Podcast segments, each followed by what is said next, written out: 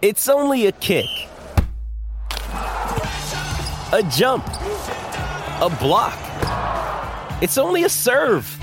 It's only a tackle, a run. It's only for the fans. After all, it's only pressure. You got this. Adidas. The Athletic. Ladies and gentlemen, it is showtime. Please welcome the team of the Fulhamish podcast.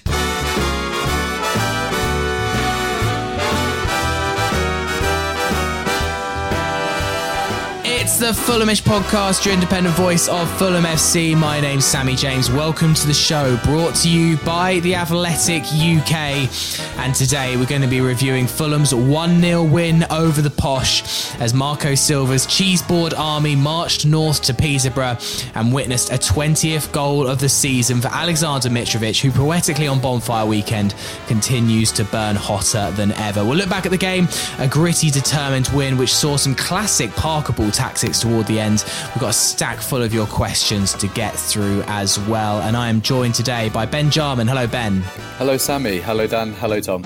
How are you feeling today, Ben? Uh, we were having some uh, cocktails uh, late last night. Um, uh, I imagine you were feeling a little bit ropey this morning. Well, put it this way, I didn't get out of bed until half one this afternoon. And uh, when I did, I didn't eventually eat until about five o'clock. So uh, it's gone well today. Really well. Uh, we went to Simmons Bar in uh, King's Cross, which is a little cocktail place, and uh, they have this drink called Sex with a Lad, um, which is like sex on the beach, and I had four of those, and I woke up just like, my mouth was just like, all I could taste was like cranberry juice. It was grim. Uh, Dan Cook, hello, how you doing? Hi, Sammy, good, thanks, how are you? Yeah, not too bad, thank you. And we're joined by uh, Chair of the F S T, Tom Greatrix. Hello, Tom. Hi, Sammy. Tom, you've had quite the gallivanting week. You went to Blackburn, then you've been in Glasgow, then you're staying in Edinburgh, you came down to Peterborough, then you went to Hibs Celtic today. You, you, you're living the dream, some would say. Well, you know, when you're when you're stuck in Scotland for work, you've got to make it work for you, haven't you? So a lot, a lot of time on trains, I, yeah. I can imagine. Um, good stuff. All right, let's do some three-word reviews from yesterday's game. Dan, what's the best ones that came in? Yeah, well, we had one hundred thirty-seven Twitter replies, which I thought was quite impressive after yesterday. Uh, there were quite a few Posh references, as you would expect. Uh, of course. We had our own Jack Kelly with Posher Than You, um, and Mitch Sloan with Posh Beat Posh. Yeah. Uh, we had Richard Solbamba he, highlighting the performance of our Slovak between the sticks with Rodak performs miracles. Nice. Um, I very much enjoyed Colm Bugler's Bish Bash Posh. Ah. And Mark Weston with Gritty, Not Pretty. Oh, very, very nice indeed. Uh, before we get into the game, just to say that uh, if you want to read Peter Rutzler's review of the match and any of his sterling work on The Athletic, you can subscribe to The Athletic right now, and you can get thirty-three percent off your monthly subscription by going to theathletic.com forward slash Fulham pod. Well worth subscribing to The Athletic and all the fantastic writing that Peter does. Let's get into the game then, Ben. And it felt inevitable that after scoring seven goals against Blackburn on Wednesday, that this just felt like it was going to be a much tougher affair. Fulham were a little bit leggy. Peterborough ran us close on many occasions, and it certainly wasn't an emphatic win like it was on Wednesday. But in a way, I feel like wins like we got against Peterborough, are sometimes almost more important, show us a little bit more, tell us a little bit more about this side than than the emphatic ones. It, what, it was an ugly win, but a very necessary win. And I imagine Marco might actually be prouder of what we saw yesterday than necessarily on Wednesday. Well, it was the league's top scorers against the league's uh, leakiest defence. So you would expect that there'd be some sort of fireworks uh, at the ground on the the day after Bonfire Night, but unfortunately we weren't treated to any whatsoever. It was two pretty abject halves from Fulham. Um, in the first, we only managed one shot on, on goal, and that was right at the end of the first half. And then in the second, uh, obviously aside the Mitrovic goal, there wasn't really too much to write home about. And um, as you rightly say, there are, there are a few leggy players out there. I thought, especially in the middle of the park, we didn't create anywhere near enough as, as we normally do. Um, and it wasn't until Tom Cairney came on, the game we really swung in our favour for, for twenty or twenty-five minutes until Peterborough um, decided to put up a little bit more of a fight at the end. But you're right, it's the games that where you don't play well and you win, um, that are really going to see you across the line in, in, in championships. And uh, yeah, I'm pretty sure that Silva will be really pleased with Fulham's mettle and their personality yesterday, because it was a tough game out there. Peterborough went man for man, and they weren't shy in pressing either, as a lot of teams have been uh, against us. So yeah, it's uh, it's good to get over the line, uh, and definitely one that, that Fulham will savour going into the international break. Yeah, Tom, I feel like we're going to see a lot more matches like this where teams sit back, try and just contain Fulham, particularly some of the matches that we've got coming up, Barnsley, Derby, Preston. You'll all imagine they'll have seen what Peterborough did to us yesterday, and they think that might be the blueprint. Try and contain Fulham in the first fifteen minutes like Peterborough did. We had loads of possession in that first fifteen minutes, actually. At one point, I genuinely think for the first ten minutes, Peterborough didn't touch the ball. It was a masterclass in possession football, but they kind of rode the storm, and you had a feeling that once Fulham didn't get themselves in front after ten, fifteen minutes, that this was going to be a long old afternoon, and, and we were going to have to really work for a win. Yeah, I think that, I think that's right. But I think what we can take a lot of satisfaction from is, I think if we played that game, or we played, you know, earlier in this season, we might not have won it. You know, it reminded me a little bit of the Bristol City game, where not much happened first half. We were a bit on top in the second half. Um, we scored, um, and then we were sort of, you know, we were we were pegged back a bit and had a few chances, but but you know, couldn't win. It ended up drawing, and we didn't we didn't do that yesterday. And particularly with that save right near the very end um, from Rodak, I think, you know, the, the defence to me, even though Tim Ream, I think, had a bit of an off day, his distribution was a bit all over the place, and you know, Hector's still obviously still getting back into sort of match fitness and match sharpness. It still felt more solid than it did earlier in the season. So I would I would say that's that's progress. And every time that I've seen Fulham get promoted, we've had games like that, that we've won like that. You know, even the Tigana season, which is sort of renowned for the quality of the football, we had a fair number of games that we scraped through and we won one nil, because exactly as you say, the way that teams played against us. And I think we'll see that in the in the games we've got after the international break, particularly, I, I imagine, Preston. I think that's going to be a really tough game, I think. Yeah. Um, Dan, it felt like the conditions as well weren't helping us. It was really windy yesterday, wasn't it? It wasn't, it wasn't raining, it wasn't cold, but the wind was was whipping round. The the, the sides are, are open at, at Peterborough as well. And it, it felt like Fulham was struggling to adapt a little bit to the conditions yesterday. And um, Tom mentioned some of the wayward passing. It was, was very noticeable, particularly kind of after that opening quarter of an hour. I think it was one of those where it was classic sort of tricky conditions in the championship. You know, these are the sort of games we're going to get. And I think the other thing with uh, the Western Home Stadium is it's quite a compact ground. It's not a wide pitch. And that meant that there was very little room for error for our crossfield passes, particularly from Hector and Ream. And I think when you added in the effect of the the wind that was howling through, I don't know, usually it wasn't cold. I was pretty cold all day, Sammy. um, but it was, yeah, I think it, it made it difficult for us, because we weren't able to quickly shift to either flank because of the conditions and the compact nature of the pitch. Yeah. Strange little ground, isn't it, Ben? What I quite couldn't quite get my head around is why the...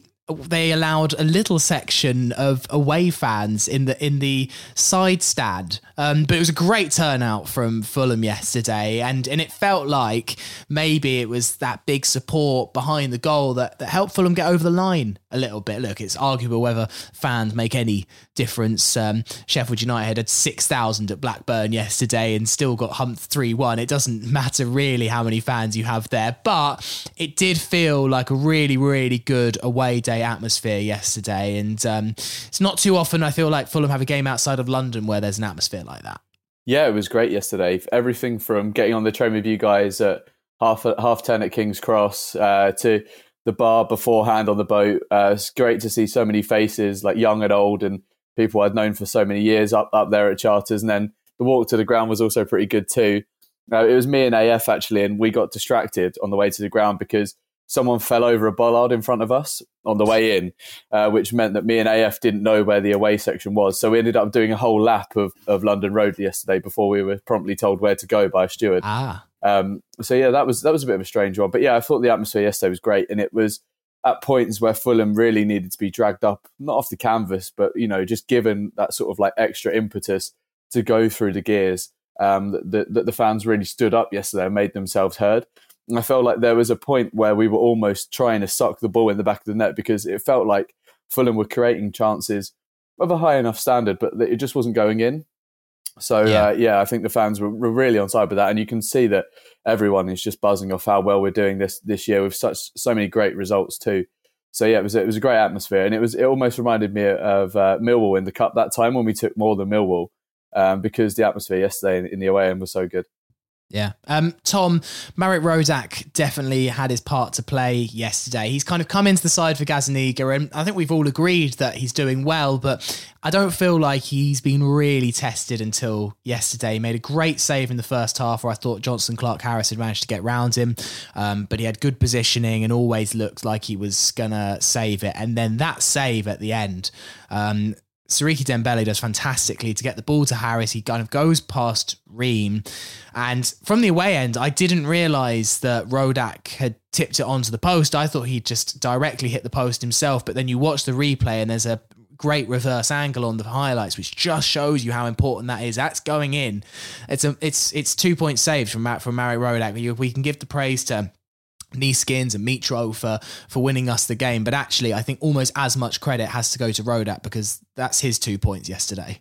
Yeah, absolutely. And, um, you know, that's that's the sign of a of a really great keeper. As you say, not had a huge amount to do in the past few games, but when called upon, and like you, I said to the person I was with uh, um, on Saturday that how did we get away with that, and thought it was a miss or it hit the post, you know, directly hit the post. It's like you say, when you see the replay, actually, that is a top-class save. And it's those sort of things that will make the difference. And I'm really, really pleased to see him after what's happened to him over the last couple of years to be back in the team and be so commanding. And, you know, I'm just hoping that he doesn't get too knackered playing for Slovenia and uh, Slovakia against Slovenia um, next week and uh, doesn't get injured or anything, because I think he's becoming a really important part of, uh, of our team. And um, if we can, if he stays fit and he stays on form, you know, I think he can he can probably be the be the player that makes the difference in terms of number of points that we get at the end of the season. I didn't realise it was the slow derby next week, Thursday, yep. Slovakia, Slovenia. Oh, big game for uh, for Marek. Is, is, is he in the fir- Is he starting for Slo- Slovakia at the moment? He played, I think, the last game. I think didn't he? Um, yeah. But I can't remember whether that was a friendly or a qualifier. But I, I, I assume that you know people that will see his form, and I think he's you know he's yeah. very likely I would have thought to be picked um, given his his current form at the moment. So. Oh, well, good um, luck, yeah, Marek. Good that. luck, Marek, for the uh, for the slow derby. Um, Dan, uh, staying on the topic of, of Marek, I saw um, Mike Gregg uh, tweet uh, about um, Marek Rodák, and uh, he said his words: "When we go up, I'll take temper that to if we go up. I want to see um, Marek Rodák be our, our number one next season." And I just can't agree with him more. Like, like I really hope that next year, if we go up, we're going to have some choices, and we're going to come up a little. We're going to come onto the defence later because that feels like a pertinent thing to discuss. What would we do at centre back, particularly? I really just don't want goalkeeper to be a debate. I want us to. I just don't see why that needs to be an issue next year. I think that Marek has proved that he's more than capable for us in the Championship, and I want to see him get a run in the Prem next year. I just think it's, I, I think it would be nonsensical for Fulham to uproot that position and, and cause the kind of drama that we've seen in the goalkeeping position for the last, well, we talked about it on a recent pod. We haven't had a goalkeeper that started the season and ended the season since twenty twelve thirteen. We need to end that. Yeah, I think we do. And obviously Marek has been brilliant since he came in. And I think there's a lot to be said for how important a goalkeeper is within a defensive unit. So when you're speaking about a team's defence, you've got to often include the goalkeeper in there, not just because of their shot-stopping abilities, but in terms of communication, positioning, coming for crosses, all those sorts of things. And having that understanding is very important. And I think some people don't realise how much effect it can have changing a keeper on actually just a defensive structure because of how much work they do behind that back line. One thing I will say as a counterpoint, though, is that we, if we go up, we're going up a level, and we know this. It's a higher standard of football, and you need good enough players to stay up.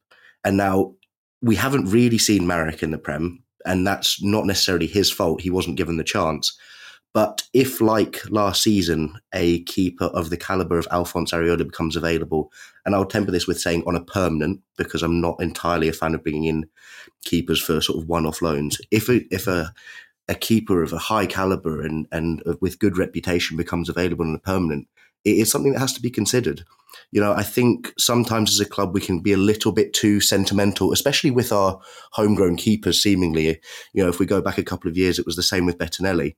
And at the end of the day, the most important thing is staying in the Premier League, and you need good players to do that. And if a player becomes available, then it has to be considered. And I don't think there's a lot of room for sentimentality.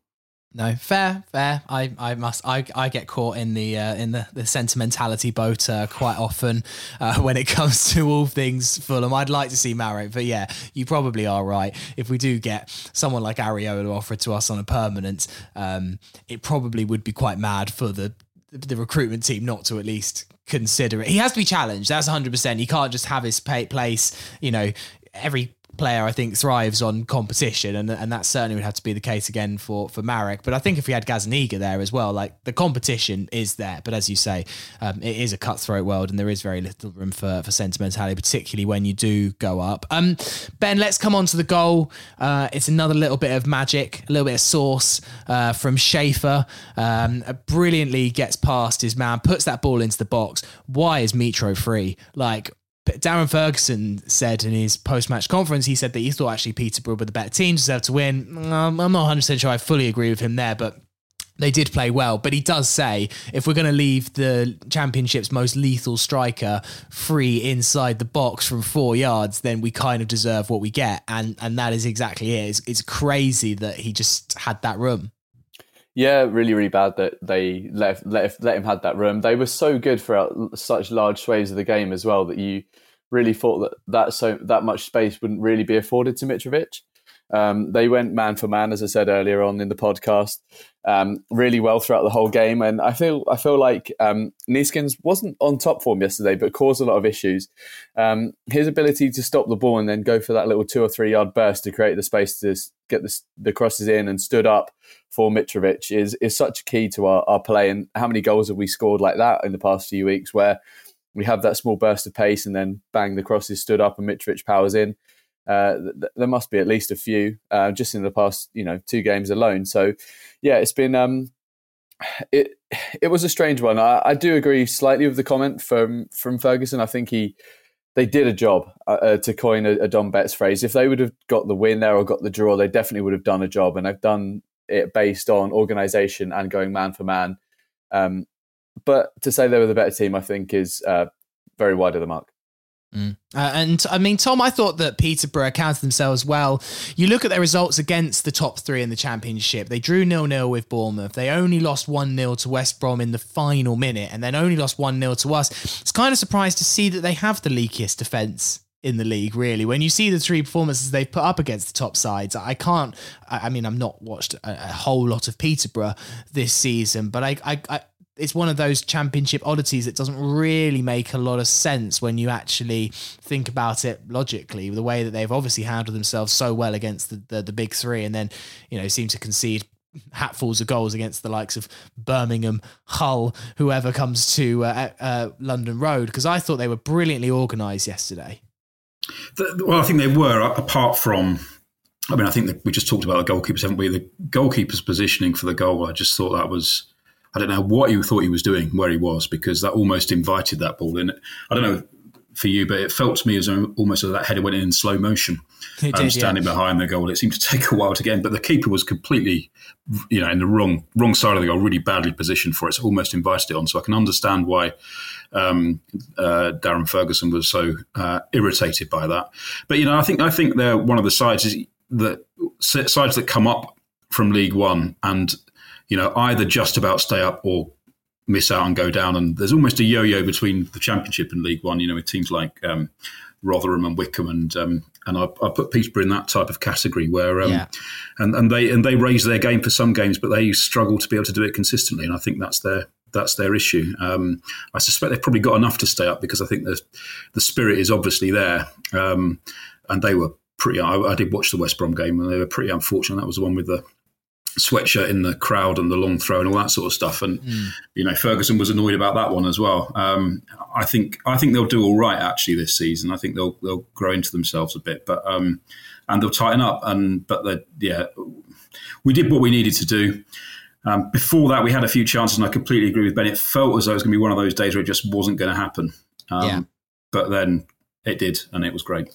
Yeah, uh, there was a couple of missed chances. Decordova-Reid just kind of got a couple where he didn't connect with it right or got it slightly wrong. There was the one where it was Mitrovic laid it off perfectly to him, and then uh, Decordova-Reid kind of he did he did, he was closed down, to be fair, but he just slotted it wide. And as you say, I, I, I it felt like it had nil-nil written all over it. And Dan, it was great that we managed to come through it from a tactical point of view. What do Fulham need to do a little bit better to try and counteract teams that we're going to face more teams like Peterborough, where we don't manage to get our noses in front in the first fifteen minutes and we have to break them down? You know, we did manage to break Peterborough down yesterday, so it's a job well done for Marco Silva and his side.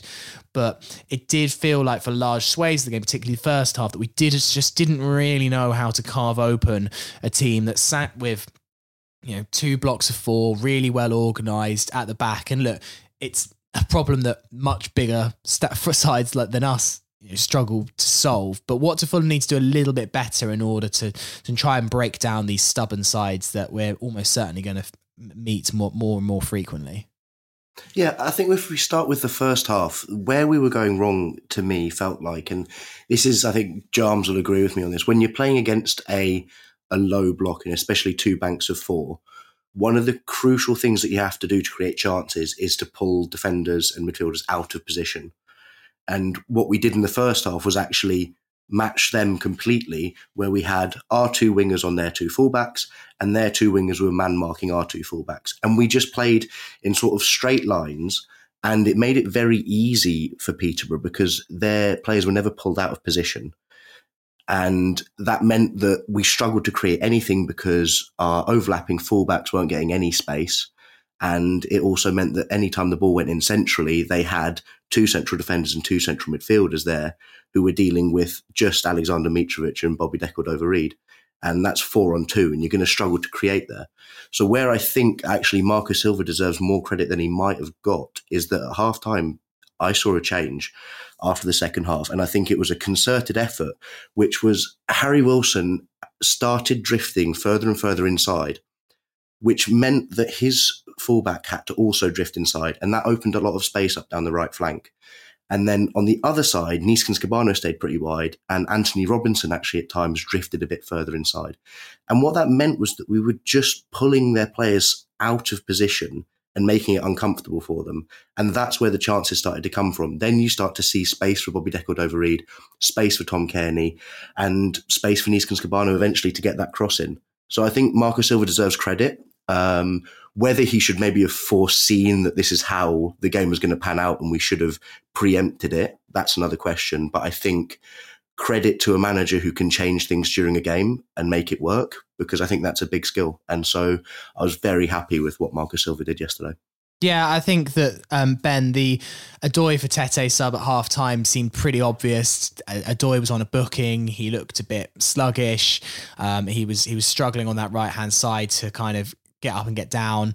Um, but the Seri for Cairney substitution, I was kind of expecting it to maybe be Harrison Reed or Decordova-Reid that, that came off, but he brought off um, Jean Michaël Seri, and, and Cairney brought a lot to this team in that final half an hour, and, and I think was a big reason why we did actually manage to get the goal, create some opportunities, and ultimately get the three, the three points. I thought Cairney was, was fantastic when he came on.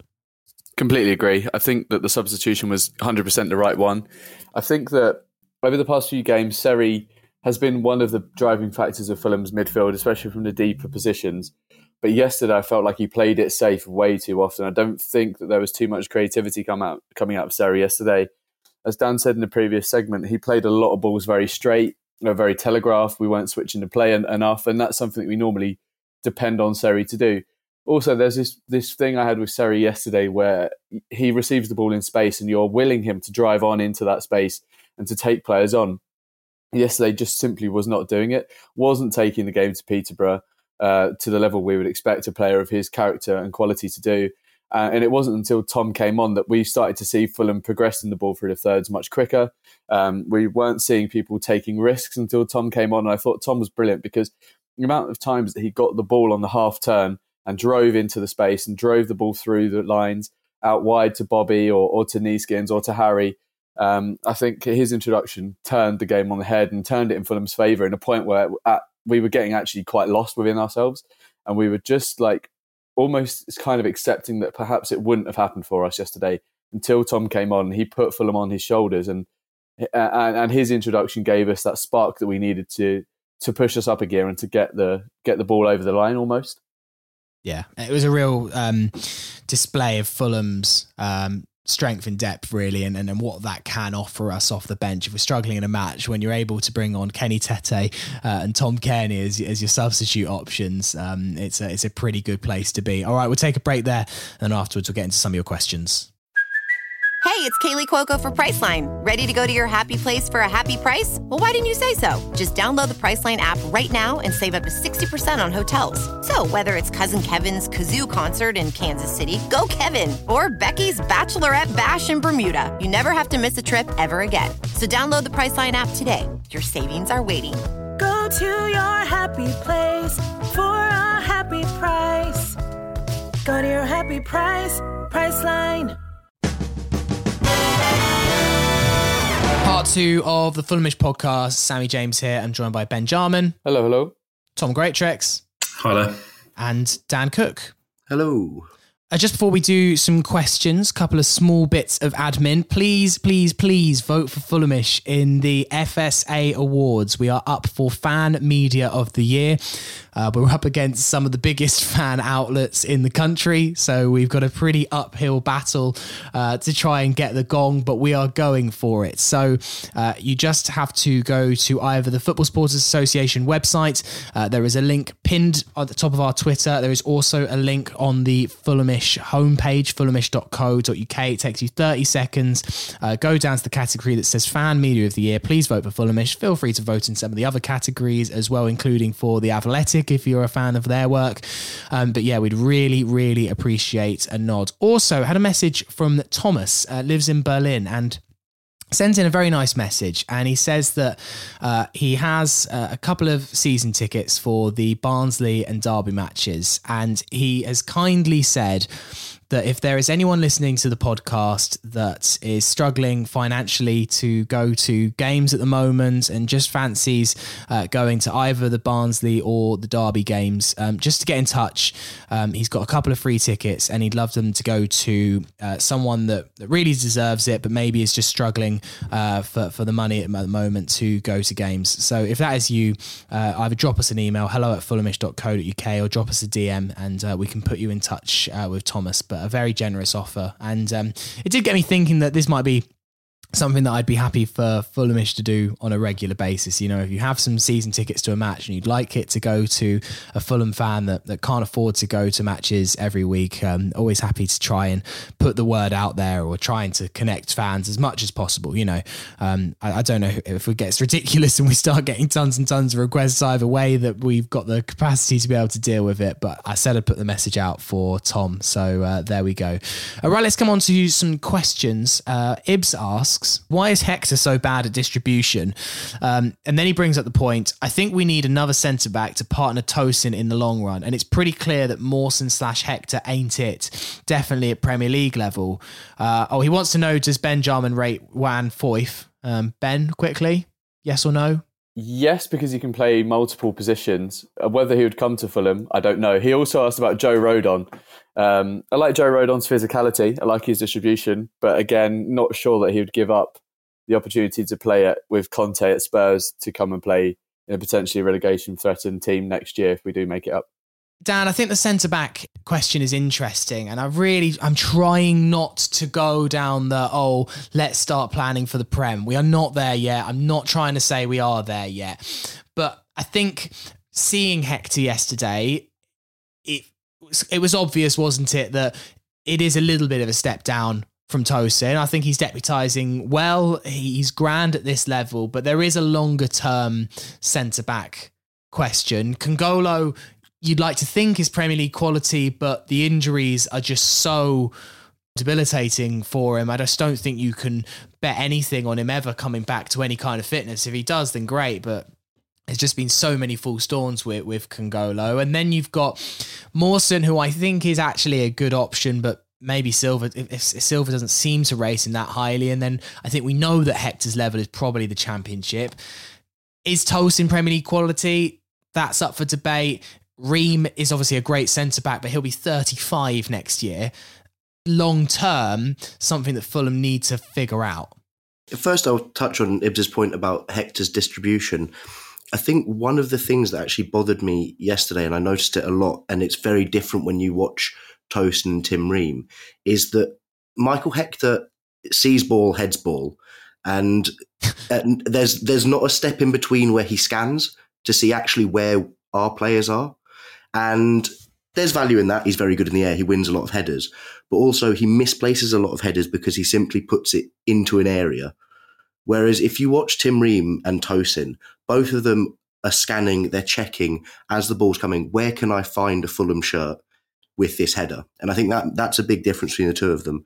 But it is definitely a problem. I think I was speaking to A F about this actually yesterday, that I was I wrote a piece the other day about who was going to replace Tosin while he's suspended.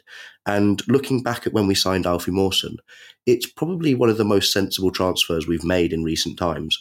We picked up a centre-back who three months prior had been in the England squad prior to the twenty eighteen World Cup. He has been capped numerous times at England under twenty-one level. He is a was a very good player. And now then we have the same issue that we have with Kongolo, is that we've just gotten two injury-prone centre-backs. And so I think that if I was to pick one position that we need to improve on, if we were to go up, and even then if we weren't to go up, is getting in a centre-back who can play alongside Tosin. I think Tosin, if we can keep, is long-term man who is a stalwart in our back four um, for quite a while.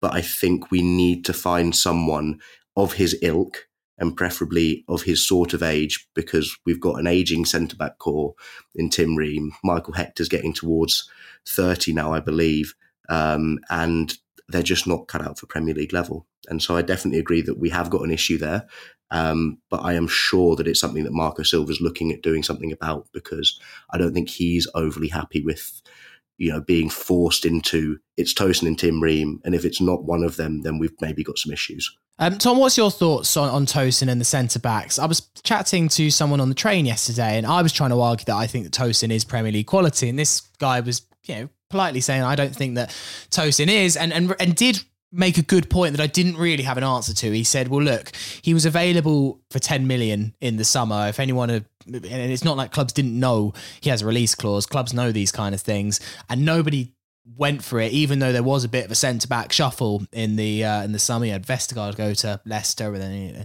there was there was definitely a, teams that were looking for centre-backs, and no one went for Tosin. So what what do you think going forward? I, I still think he is, but also he made that point yesterday, and I was just there like, yeah, that's a great point. I have no answer. was, that, was that before or after the cocktails? The uh... no, that was before the sex with the lads as well. So right. I was coherent to that point. Okay. Um, look, I, I, my view is I think Tosin has definitely got the potential to be that. It's maybe not not quite there yet. And, um, you know, this the reason why people might not have come in from the summer just gone as to where he might be um, if we continue the way we've started and he's playing the way he has been this season. It'll be very different, I think. I think there's that development, which can only come from having, you know, as much first team Uh, match time as as he's going to be likely to have, so I wouldn't I wouldn't write him off as being someone who's not up to the standard at all. I mean, I think with the in the partnership that there is a challenge there. Um, you know, I, I mentioned before Tim Ream had a bit of an off day yesterday with his distribution as well, and um, I think actually he tweeted something about how he's tired and needs a rest for a couple of days, and uh, I'm sure he's more than uh, welcome to to having a bit of a break, but he's not a long term option. Mawson's contract's up, I think, this summer. So, and as far as I'm aware, he hasn't been offered a new contract. So I suspect mm. that relationship might well be coming to an end in any case. And Hector, um, as well as he did two years ago for the half a season, um, I, I tend to agree. I, I'm not I'm not seeing enough to think that he is the sort of centre-back that you can be absolutely comfortable with. He's not going to make the type of mistake which at Premier League level you get punished for every single game, and that's that's the difference. So um, I think it definitely is someone we're going to need to we're going to need to do something if we if we do manage to go up. I mean, the benefit we might have this season potentially, without wanting to jinx anything, is that if we continue the way we're doing, we may have more certainty about which division we're in earlier, which may well help in terms of some of that recruitment and planning that we've been talking about. With centre-backs, I'm a strong believer in, if you're playing in a back four, if we take that as two centre-backs, you're only as good as the centre-back you're playing alongside. It's sort of like a mitigating factor for me, which I think is why we see Tim Ream look noticeably worse when he's played alongside other centre-back pairings that haven't been Tosin this season, because you rely so much on your other centre-back that if you're playing with someone you're not comfortable with or someone of a lesser quality, you're sometimes having to make up for their where they're lacking. So I think that's also important, that if Tosin will be a Premier League quality player for me if you put a Premier League centre-back next to him. And I think that's important. So it's like if Ben Jarman played centre-back with me, I would be making Ben Jarman look a lot worse at centre-back, basically. Exactly. um, Ben, uh, this question, kind of sticking with defenders, from Elizabeth, uh, who we met at Charters Bar yesterday. Nice to meet you, uh, Elizabeth. Um, I know, Ben, you met her as well. Yep. Uh, she asks, um, bringing off Mitro for Mawson after the goal isn't something we've seen from Silva before, and she thought it had real Parker vibes. I, I one hundred percent agree. Obviously, we managed to see it out, but we almost didn't. Was it a smart substitution or was it negative? I was there kind of with my head in my hands going like, no, Silva, no. Don't don't fall into the trap. It's just like, we've won, but at what cost? Yeah, like, uh, that's exactly it. Um, yeah, I didn't like the substitution, to be honest with you. I felt like it was a, a, a bit of a sign of desperation from Fulham, when actually they could have gone through the gears and sort of fought fire with fire. We had Fabio Carvalho on the bench, and we had a couple of other really good options that you could have used to almost go one for one with Peterborough, but. Um, Wasn't really a fan of that one. I like. I mean, personally, I, I quite like to see Alfie out there, because I feel like his his career at Fulham's been so up and down. It's nice to see him finally getting to a spot where he's consistently in the squad and consistently able to come into games. Um, so that I'm fine with. Um, sort of the negativity to try and hold out in the last five minutes when you've just won seven nil and you're playing the team with the leakiest defence in the league that is sitting in twentieth. I think it's negative. But um, cons- taking into account how leggy the players were, just securing the three points is probably all that was on his mind. Yeah, and then Fulham was still did have a bit of attacking intent, even once um, Mawson was on the pitch. There was a couple of times where we looked to counter-attack, it didn't work. So it wasn't full Parkable. I'll never forget, I think the game against Queen's Park Rangers where he put eight defenders on um, to secure a two one win. I think when it was uh, just at the start of um, the COVID football that June, I was just there like, oh God, this is so bad. Can I just say, I think it was yeah. I think it was the right choice, actually, that substitution. When you looked at what was happening in the game, you looked at how tired... Uh, a lot of the other players were looking. Mitrovic asking to be substituted. I don't, not sure whether that was because he was knackered or because he thought he'd taken a bit of a knock. Um, and actually, because of the way that um, Peterborough was starting to come back into it, I think um, I, I, I completely think it was the right substitution. Actually, I don't think it was a, a negative thing as, at all. It, and he has done it once before, albeit, albeit we were, you know, we were well ahead against uh, against um, Birmingham, where uh, I think. Uh, Wilson came off and um, and Mawson came on for him for the last few minutes. So um, I, I just think it, I think it's really good to have a manager who has got, you know, the flexibility in how he's dealing with things to be able to, you know, to be able to, to make the decisions. I think uh, echoing the point that was made before, I think that, you know, the decision with um, the substitution, bringing and introducing Tom Cairney and making the changes that he made that really opened up the game was. Exactly a great example of why, the strength that Silva has. And I, I would say that I think that last substitution was as well for a different reason. And um, I was not at all disappointed um, at all to see that. And I think in games where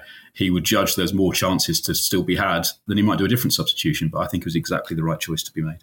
I think the similarities as well between Birmingham and Peterborough were aerial bombardment. It was... Birmingham were a team that were looking to put the ball into the box and win headers. And as the game got deeper and deeper, Peterborough were looking to do the same yeah, thing. Their, their first option was going longer than it had been at times. And there is value in adding in an aerial threat like Alfie Mawson into your defensive line, because you can help deal with those situations. Yeah. And also good to see a manager that isn't just so ruthlessly stuck to an identity that they will cost themselves matches just to prove a point, that Marco Silva doesn't make kind of like last ditch defensive substitutions. Like I, I will respect that. Someone that just wants to get the result. And if I have to kind of play it ugly for five minutes and go slightly against my principles, then so be it. So yeah, no, it probably is a good thing, but it was, it was notable to say the least. And um, Dan, Thomas Gordon wants to know, Uh, what what you think about Tete coming on for Odoi. He says, do you think we'll finally see Tete back in the starting eleven? I know he was coming back from injury, but seeing Odoi picked over him um, was rough. He allows Wilson to be able to cut inside while keeping the width, which is so important. Um, I feel like Odoi deserved to stay in the side. I think he's been playing well enough that Silva probably had some principles and said, look, Odoi hasn't lost his place. Odoi did struggle yesterday in the first half. I do wonder now if after the international break, assuming Tete stays fit, that uh, we see him come back in and starting at right back for, for that Barnsley game. I think part of it might be that Kenny Tete came back a lot sooner than I think a lot of us were expecting. And I'm not sure if from Marco, what he's seen was, well, Dennis is doing a pretty good job here, um, and it's not a massive issue.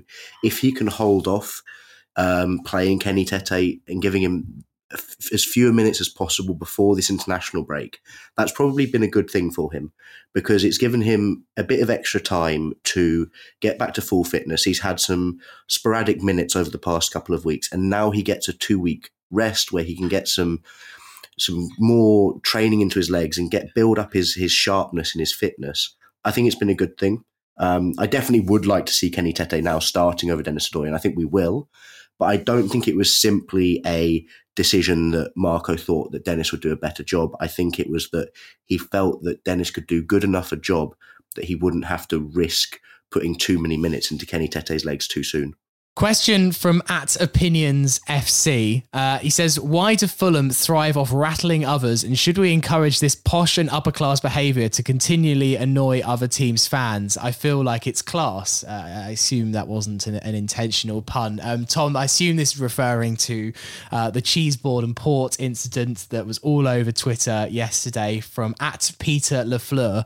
Um, if you haven't seen this tweet, it's now been deleted. I don't know if it's just because Peter was getting so much heat on it. I thought it was excellent. Exceptional. I think most people were crediting him, um, certainly within the Fulham fan base anyway. Um, he took a, a wonderful picture of them on the train to Peterborough with a full selection of cheese boards and a bottle of port. Tom, as one as, as one that regularly takes the train, I imagine that's frequently how you uh, travel, with a, with, a, with a cheese board and a bottle of port. I like... I do like that Fulham fans seem to almost be kind of playing the joke, playing along, um, laughing at themselves. We know the stereotype. I don't think it's all that fair sometimes that we're a bunch of poshos. I don't necessarily, I think you see our fan base, and I don't actually think that's often reflective of the kind of people that go to Fulham matches. However, if we're willing to kind of ride along with the joke and laugh at ourselves, like I think Peter Lafleur was trying to do, um, I think it's magnificent. Yeah, I, I saw it on, on my train down. Unfortunately, yesterday I wasn't travelling with my butler, so I wasn't able to have the, you know, beef Wellington from a silver platter that I'd normally have to take a picture. So that was the next best thing. And I think, you know, for someone to probably spend about thirty quid in M and S, that's the best value trolling I've seen for a while. It was absolutely superb. And I think did exactly what you'd expect it to do. Um, look, I think I think it's a bit of fun. And I think, you know, I saw someone suggesting that all they needed to do was use clappers as placemats, and they'd have they'd have hit peak uh, peak wind up uh, territory. And so, um, yeah, I think we should. Well, there's no harm in it, is there? And it's a lot. It's a bit more interesting than lots of pictures of uh, of uh, of tables on trains with just uh, cans and bottles on. Make it make it a bit more interesting for everybody who's stuck yeah. on a train somewhere else. Yeah, indeed. I mean, look, I love I love having some cans on the train more as much as anyone, but give me a cheese board and a bottle of port and I'm not saying no either. I'm a man who can do both. All right, we're going to take a break and we'll be back in just a second. When you need mealtime inspiration, it's worth shopping Kroger, where you'll find over thirty thousand mouthwatering choices that excite your inner foodie. And no matter what tasty choice you make, you'll enjoy our everyday low prices, plus extra ways to save, like digital coupons worth over six hundred dollars each week. You can also save up to one dollar off per gallon at the pump with fuel points. More savings and more inspiring flavors make shopping Kroger worth it every time. Kroger, fresh for everyone. Fuel restrictions apply. Jewelry isn't a gift you give just once. It's a way to remind your loved one of a beautiful moment every time they see it. Blue Nile can help you find the gift that says how you feel and says it beautifully, with expert guidance and a wide assortment of jewelry of the highest quality at the best price. Go to Blue Nile dot com and experience the convenience of shopping Blue Nile, the original online jeweler since nineteen ninety-nine. That's Blue Nile dot com to find the perfect jewelry gift for any occasion. Blue Nile dot com. Another day is here, and you're ready for it. What to wear? Check. Breakfast, lunch, and dinner? Check. Planning for what's next and how to save for it? That's where Bank of America can help. For your financial to-dos, Bank of America has experts ready to help get you closer to your goals.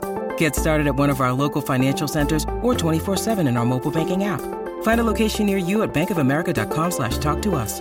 What would you like the power to do? Mobile banking requires downloading the app and is only available for select devices. Message and data rates may apply. Bank of America N A, member F D I C.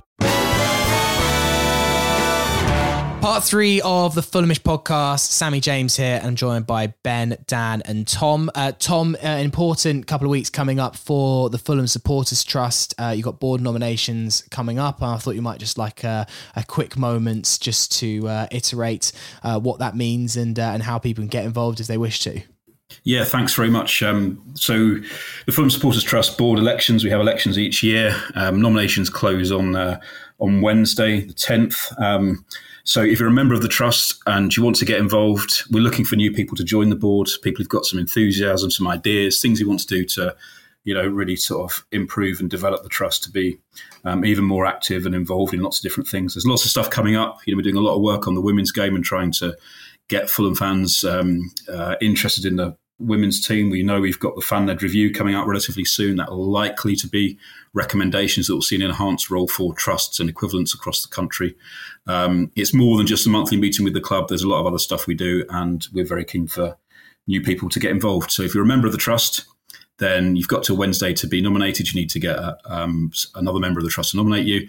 If you're not a member of the trust, please do join. It's ten pounds a year.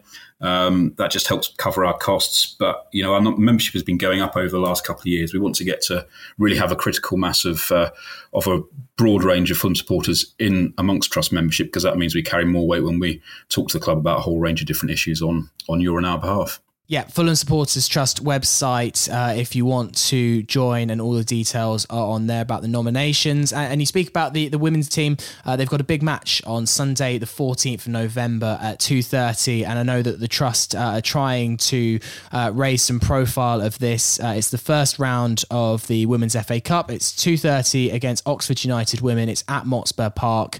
Uh, and they're trying to just get a good crowd uh, down to the game. Um, so... Fulhamish are going to have a few people going down there as well, and we're going to do some coverage of the match as well. So two thirty against Oxford United Women. Uh, it'd be great to see uh, a good contingent of Fulham fans uh, supporting the women's team, particularly as it's the international break for the men's team.